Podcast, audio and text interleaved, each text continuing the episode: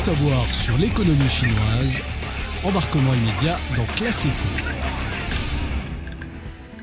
Airbus, EDF, L'Oréal, ces grands groupes français ont tous scellé de nouveaux partenariats grâce à la dernière visite d'Emmanuel Macron en Chine. Ces contrats énormes permettent-ils à la France de rééquilibrer davantage les échanges commerciaux avec la Chine? Quelles sont les nouvelles tendances des exportations françaises vers la Chine? Nous allons obtenir des éléments de réponse avec le professeur Zhao Yongsheng directeur de thèse en sciences économiques à l'université Paris 1 Panthéon-Sorbonne. D'abord, les produits de euh, luxe français hein, sont les plus connus en Chine et cette catégorie maintient toujours sa part de marché et son poids pèse de plus en plus hein, dans cet immense marché euh, émergent avec une classe euh, sociale moyenne croissante. Hein.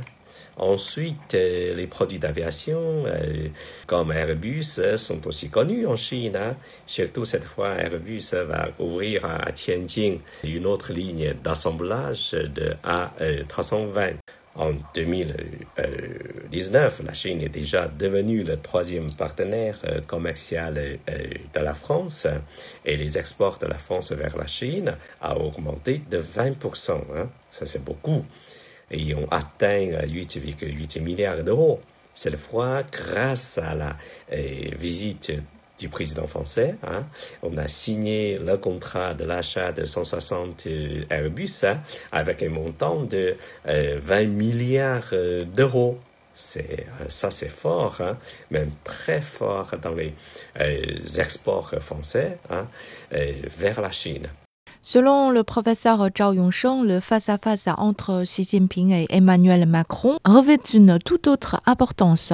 Les contrats sont importants, mais il y a des choses euh, plus importantes. Hein. Je pense que ce sera euh, le rétablissement de la confiance sans réserve et l'environnement euh, sans obstacle, créé cette fois par les deux chefs d'État. Et ce genre d'influence, hein, sera euh, la multiplication de trois fois ou six fois ou même neuf fois ou plus dans les transactions commerciales sino-françaises. Hein. Je pense que la France et la Chine ont, euh, au fond, donné un bon exemple au reste du monde, l'importance des principes de la multipolarité, de l'impartialité et de la complémentarité et surtout de la réciprocité hein, dans les, euh, les domaines économiques et commerciaux. On n'est pas contre les Américains, mais avec les Français, nous pourrons remettre en bonne voie la voie euh, déroutante hein, américaine dans nombre de domaines économiques et commerciaux. Hein. on va dire, euh, on va essayer de récréer, rétablir un ordre mondial économique. Bien sûr, nombre d'efforts sont à faire et nombre de politiques et de mesures concrètes sont à mettre en place entre euh, la France et la Chine dans les domaines euh, économiques et commerciaux.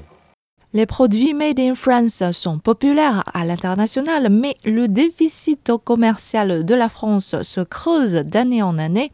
Pareil pour ses échanges commerciaux avec la Chine. 10 milliards de dollars de déficit vis-à-vis de la Chine en 2022. Les contrats signés cette fois peuvent-ils rééquilibrer la balance? Selon les statistiques, différemment de l'Allemagne fédérale, les imports et exports France-Chine n'occupent que 9% hein, dans le total de l'Union européenne-Chine, alors que les imports et exports euh, Allemagne-Chine occupent plus de 28% dans l'UE-Chine, soit trois fois plus élevé que la France avec la Chine. En effet, le déficit commercial français, hein, à l'écart euh, de la Chine, est un sujet euh, dit classique hein, qui préoccupe les exécutifs, euh, toujours les exécutifs français.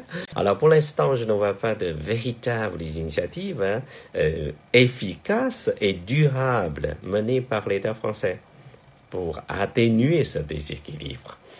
Ce que le gouvernement français hein, utilise souvent, c'est la méthode dite politisée hein, de courir à de gros contrats tels que le, contrat de 160 Airbus cette fois, avec 20 milliards d'euros.